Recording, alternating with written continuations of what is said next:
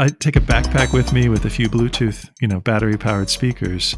I'm playing sometimes in the very spots where these people worked in old, you know, former mines, for example.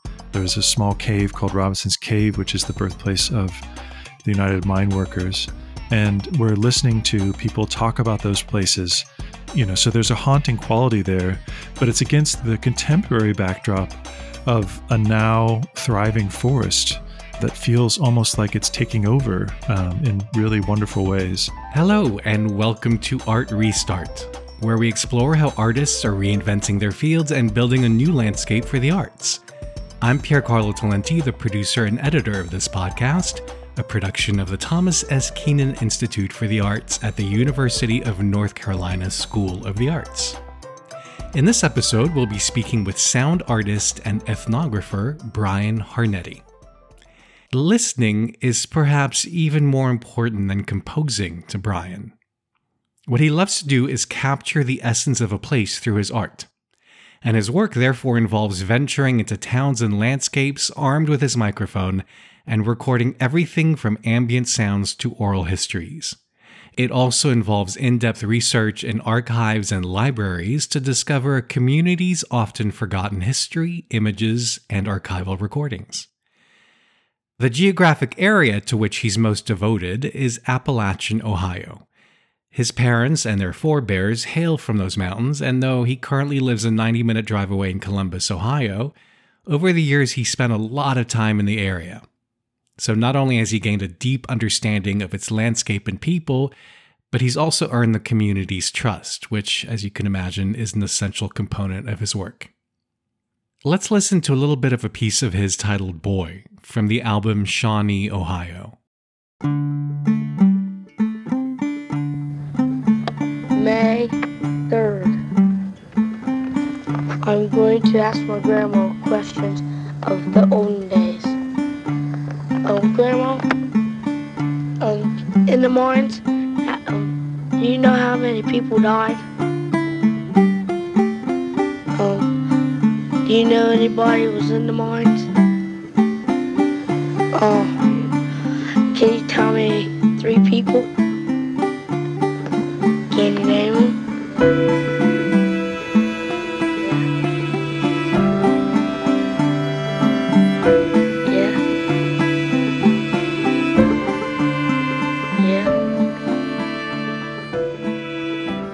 Brian is currently a faculty fellow at Ohio State University's Global Arts and Humanities Discovery theme.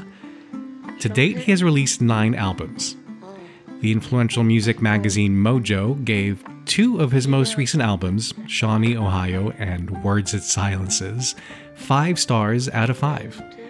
And Wire magazine placed Words and Silences at position number five on its top 10 list of 2022's modern composition albums.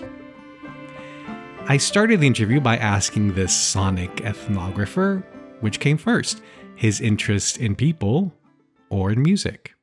Well, my earliest childhood memories are around place and people, but I don't think I really processed them until later. Um, so I would say composition first. I grew up uh, studying classical music and uh, composition, and the ethnographic writing and techniques came much later as an adult in my 30s.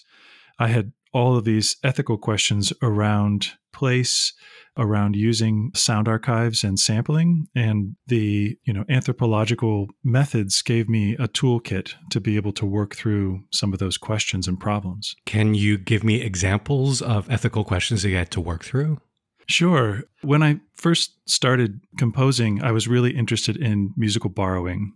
My teacher in England, uh, Michael Finnissy, was very well known for doing this and it has a, a long history going back to Charles Ives and, and beyond and before that.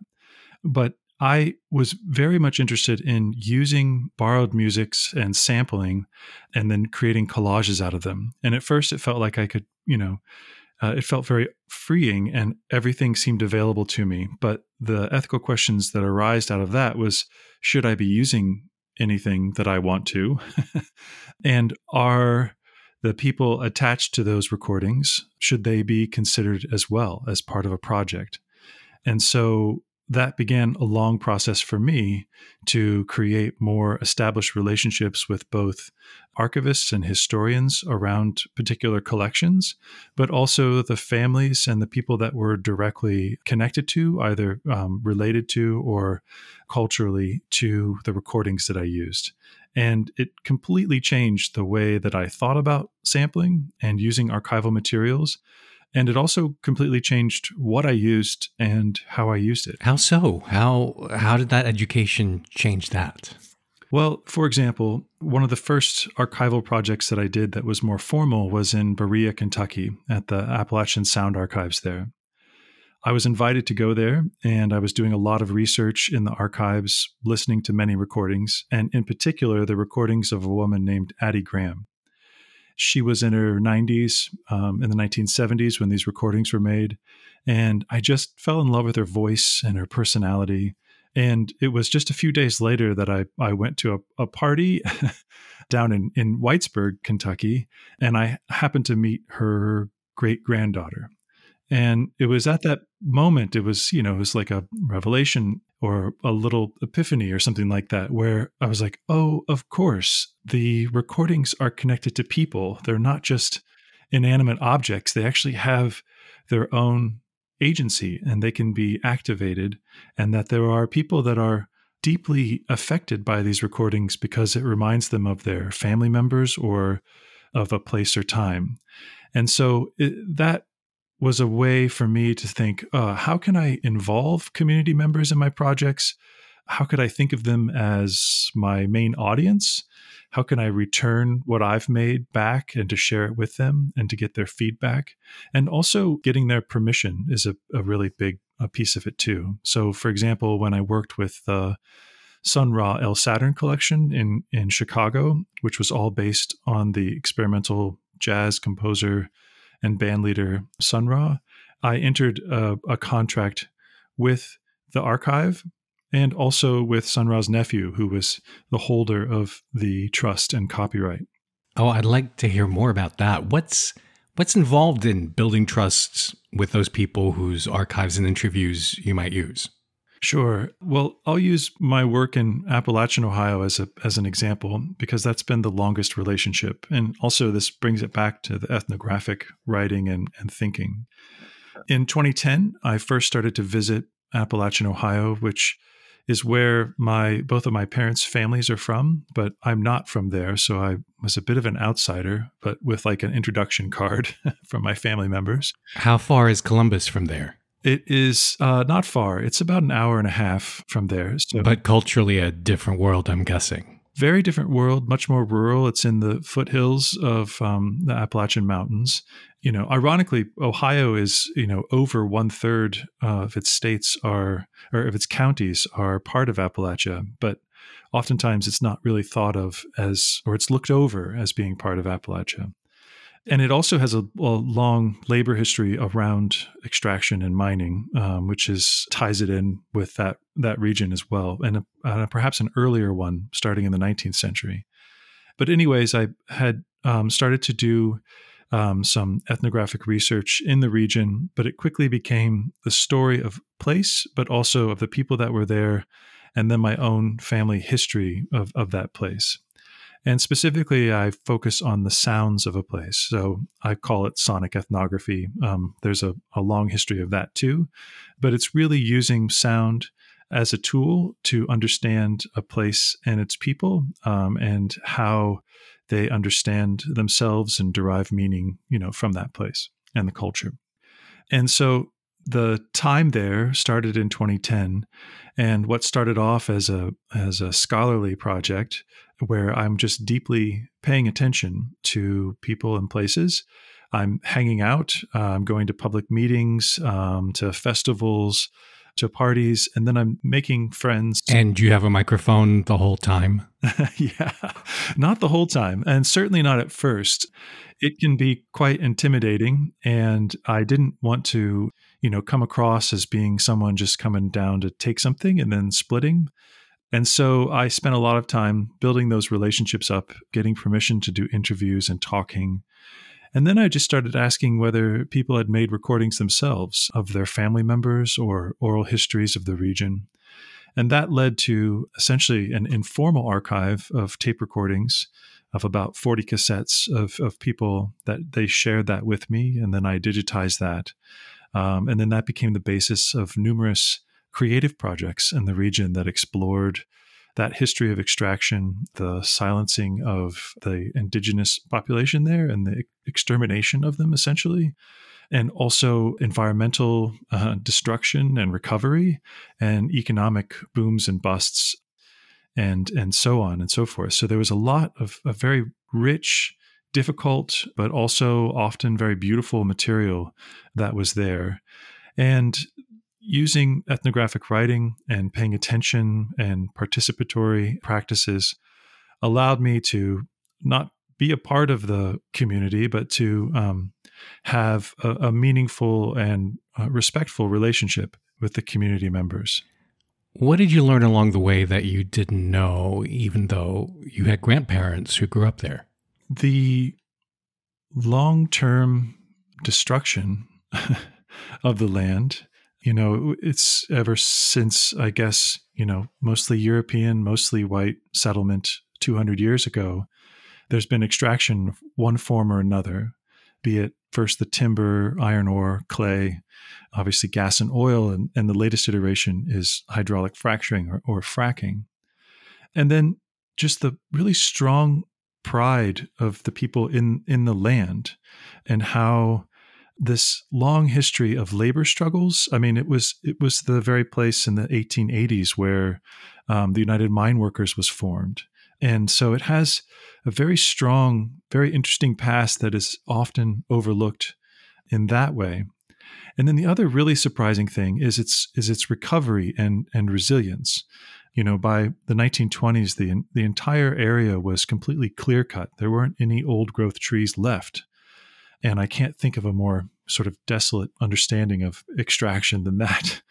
But at the same time, as part of the New Deal, Franklin Delano Roosevelt decided to declare the area a national forest, even though there weren't any trees there, which is a, a really bizarre social experiment right. if you, if you th- really think about it. But as part of that initiative, they reseeded the entire area, and now it's a forest where the trees are almost 90 years old. And so it's not old growth, but it very well can be, you know, in the coming decades and, and uh, centuries. So I, that to me was a, a spark of hope in the region that I found very heartening. What about the communities of people? Are they regenerating in some way? Yes and no. I mean, I think that it has um, had many decades of economic decline alongside that environmental degradation. But there are these pockets of, of communities that have been uh, rallying around both the environmental benefits that have been happening. So, acid mine drainage mitigation efforts have really brought back a lot of uh, the natural flora and fauna that used to be there. And then economic development around what I like um, is people centered, community centered economies, not relying on large companies to come in and um, offer a few temporary jobs at the expense of you know extraction and most of the money leaving the region, but uh, smaller communities focusing on, for example, telling retelling the history stories of the place, or uh, focusing on environmental recreation and that kind of stuff, um, that really bring more people to the region and allow people to stay that might have moved away otherwise. How over the years have you cultivated this practice of listening? What's what's involved? Well, it's on a few different levels. I mean, I mean the most basic level in a way is is to make field recordings. Um, is just to go out into places and to listen through a pair of headphones and see what that's like. That's one way. Another way is focusing on research, trying to listen to uh, photographs or archival recordings and so forth that's been an important part. But perhaps most importantly is to forge long term relationships um, with key community members and then keep coming back. So if you go in, you know, with all of your ideas rigidly thought through, that won't allow you to accept another person or reveal your own vulnerability almost. And if you're truly listening, you are doing that. You are in a vulnerable position. You're both speaking and you know taking in what other people are saying and you're not sort of like formulating your answers you know too fast yeah so there's like a whole host of tools that you can use but the coming back piece and the time piece in connection to the community members might be the most important. And it feels like, unfortunately, most artists are unable to do that, right? They have to move on. They can only stay in a place for a few weeks or a few months. And then they have to move on to another project. So I feel very fortunate that I've been able to spin out with the same relationships a, a series of projects in the region that um, have allowed me to keep coming back. Now, this also means that I've become very much uh, connected to a lot of the nonprofits in the region. And in fact, I've, I've done a lot of work with them um, and also sit on a board of a nonprofit and have become not a, a full member because I, I, don't live there and I, I, don't think I've maybe spent enough time, but maybe uh, a friend of the community in Shawnee and the and the surrounding towns. Speaking of listening, what's been the reaction when members of the community have listened to your projects? Well, the perhaps most amazing experience was that uh, we created this project called Shawnee, Ohio, um, and we premiered it in Columbus uh, at the Wexner Center for the Arts, which is a much more uh, formal, you know, arts venue. And it was wonderful to see so many people from Appalachian, Ohio, come to a venue like that. And the q&a session afterwards was really wonderful. But then the next day we took it down to shawnee um, and performed it in an old you know century old theater that's there. In fact this was a theater where my grandfather you know used to play music in um, in the 1920s oh he was a musician as well yeah i mean he he uh, was the captain of the basketball team, so they'd all play basketball on the floor, the flat floor of the theater. but then he was also in the orchestra, so then they'd put the chairs all back and and have concerts there as well. So that theater was was very special, obviously to to me, but also to the community. And I feel like half the town showed up uh, we had a big potluck. You know, everyone's sitting around eating and uh, drinking coffee or beer or whatever, and it just felt very celebratory. And then afterwards, everyone talked about the images that they saw and the recordings that they heard, how they might relate to them, whether they saw a relative of theirs in the in the photographs, and it was just an extraordinarily special moment that um, I was able to witness and it, it spurred me on to many other projects where I wanted to work with listening directly uh, and the community. For example, a, a, project called Forest Listening Rooms, which is a much more deeply socially engaged project where I am just taking community members into the Wayne National Forest just to listen. Uh, we listen to in silence. We we listen to archival recordings again of people that lived there before and then we listen to each other. Do you listen to the archival recordings in the forest, or is that a yes. separate? Yeah. I, oh, I take a backpack with me with a few Bluetooth, you know, battery powered speakers. I'm playing sometimes in the very spots where these people worked in old, you know, former mines. For example, there's a small cave called Robinson's Cave, which is the birthplace of the United Mine Workers. And we're listening to people talk about those places you know so there's a haunting quality there but it's against the contemporary backdrop of a now thriving forest that feels almost like it's taking over um, in really wonderful ways.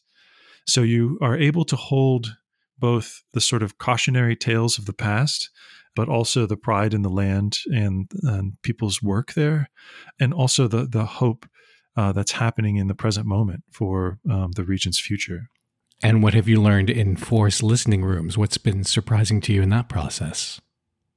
well, at first, the surprising thing shouldn't have been surprising at all was that no one really wanted to follow uh, me into the woods at first, just to go listen. Right? It's it seems a little bit crazy. So I had to go undergo a process of of rethinking what a forest listening room meant The first thing I did was I became an AmeriCorps volunteer for the year in Shawnee. That just got me on the streets and working in Shawnee every day, you know, for for a year. And of course, you're going to meet people and and bond with them during that time. The second thing was is that I didn't try to have a huge gathering of people right away. I decided to meet local residents on their own terms. So, um, for example, someone might invite me to their house, and then we'd go out in their backyard and listen for a bit. Someone invited me to um, their childhood play area, which was had been, um, you know, strip mined and was destined to become strip mined again, and so they were expressing their concerns over that. And I also went out with um, people that I call almost like unusual allies, people that might be on the opposite end of the political spectrum from me or think very differently culturally. So, for example, I went out hunting. I wasn't hunting, but I went out with a hunter with hunters as they were hunting, and I had my shotgun microphone, and they had you know their shotguns with them, and just observing how respectful they were of these public lands. I feel like every small community should have a Brian Harnetty you know, working and living in it. But yeah, as you mentioned, that's very difficult for artists to achieve, staying rooted in a smaller community. So, what do you think would make it easier for artists like you to be rooted in a community and stay in constant communication and collaboration with that community like you do? Well, I mean, as an artist, I, I recognize that there's a lot of pressure for artists to get out there, to get their names known, to be in a large cultural center like New York or LA or Chicago or something like that, um, and to, to make their mark. I mean, it, it, it makes sense to me. But I also recognize that at some point, it's also an option to be able to stay to stay in more rural places, to stay in places that you might have connections to with your, you know, family history, and to make work there too. Um, and that is just as valid, you know, and and interesting as anything else. That would be my biggest thing: is don't be afraid to stay and see what might come of it. That's certainly been been my journey. You know, when I was living in, in the UK, I just figured that I would just stay there or be in Europe somewhere. Um, and in fact, you know, many of my friends stayed on and moved to Berlin or, or other, you know, Paris or whatever. And that sounded so wonderful to me. But I had a teacher who said, wait a minute, I think you have something you need to address back home. And um, maybe you could just spend a little time there and, and figure it out. And of course, I've been doing that for 20 years now. So it, I think it's really good to to go away for a while. I think it's also really good to not be afraid to invest your efforts into those local things too, because um, there's so much meaning and so many rich stories to be explored. And artists have a really wonderful and unique way of understanding the world. And community members of these small communities do appreciate it, especially when it's done with a certain amount of stewardship and mutual respect. And could you talk about any current or upcoming projects that you're particularly excited about? Well, like I said, the current project that I'm working on right now is called Words and Silences. It's a, a sonic portrait of the Trappist monk Thomas Merton, who died in 1968. And we just had the premiere uh, last week, actually, at the Wexner Center for the Arts in Columbus. It was a magnificent experience. Um, I'm still sort of like high on a cloud um, about it all. Describe the experience. Why was it so magical? Well, um, I did most of the composing just before the pandemic, um, and the musicians all sent me their parts through the internet. So um, I wasn't able to see them when I made the album. And so when we all got together, it's um, for myself on piano and a quartet of um, trumpet, trombone, alto sax, uh, flute, and um, bass clarinet. When we all got together to practice and rehearse it, it was just so wonderful to hear everything in person, of course. And the musicians were just, you know, they were really top notch musicians. So I, they made me a better musician and it just made, you know, the performance really special. And then the next day, because I'm so interested in the idea of place, I took the whole band down with me um, to Thomas Merton's Hermitage, um, which is in Kentucky, um, about 40 minutes outside of Louisville, and we performed the entire work in his hermitage, um, in the very place where the recordings that I used of him, you know, were made. And so there's like a real sense of place, of the architecture of the building and the sonic acoustics of it informing our own performance and also, you know, the fields and the woods around. And that was just very, a very special, special moment. That was a crucial part of the project. Yes. Did you record and that session? We did. We we definitely documented it with both video and and audio. I'm not sure what will become of that, but it just felt like such an urgent need to do it that we decided to make it and then figure that out later how it might live in the world.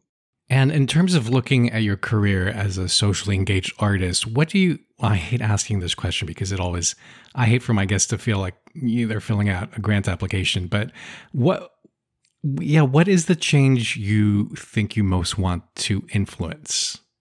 Yeah, I think you are right. It's almost impossible to measure. And certainly with a project, for example, like Forest Listening Rooms, it might take decades to even see impact that I am not even part of, but just impact in the region. And so, first and foremost, I mean, I feel as if if I could be a witness to a lot of the community members' efforts to revitalize and recover the land and the economy there, I think that that's something that shows it gives amplification to the voices that are already there without me having to add my own ego or commentary on it. So that's something that I've been very interested in. And so, for example, uh, a woman that I uh, did a forest listening room session with, her name was Jolene Dixon. Um, she was part of a community that was fighting against a new strip mine taking place in the forest. And I w- walked with her and we you know made a beautiful little film with her and her voice became part of the project and i didn't have any impact on this but i was able to witness it that eventually through their efforts the you know ohio department of natural resources backed away from that new coal mining effort. So i felt very proud to just be there but i wouldn't lay claim to it as you know part as as the project was did that but the project was just present. And i think i think that for impact that's about as good as it can get um, in, in a really nice way it's very humble this idea that that your listening is more important than your your work than your noise making as it were yeah i i forget the actual quote there's a there was a composer named alvin lucier where he said something like, you know, careful listening is is more important than virtuosic playing. That's my paraphrase, but to me that makes total sense. That you know sometimes just just getting out of the way and listening can be a, a just as a meaningful um, sonic listening experience as trying to compose something very carefully. You know, they both have their place. But uh, when I realize that, that sometimes the more I get out of the way, the more exciting it becomes there's really there's really something there. If you'd like to learn more about Brian and read a longer version of this interview, please head to uncsa.edu slash artrestart. Be sure to subscribe or follow us so you'll get alerted each time a new episode is published. And if you know of an extraordinary artist changemaker in your neck of the woods, I hope you let me know. You can find me on Instagram at PCTalenti. Our theme music is by Shanghai Restoration Project. I'm Pier Carlo Talenti, and on behalf of the Kenan Institute of the Arts, thank you for listening. John Wimberg. Thanks for letting me do this. Bye.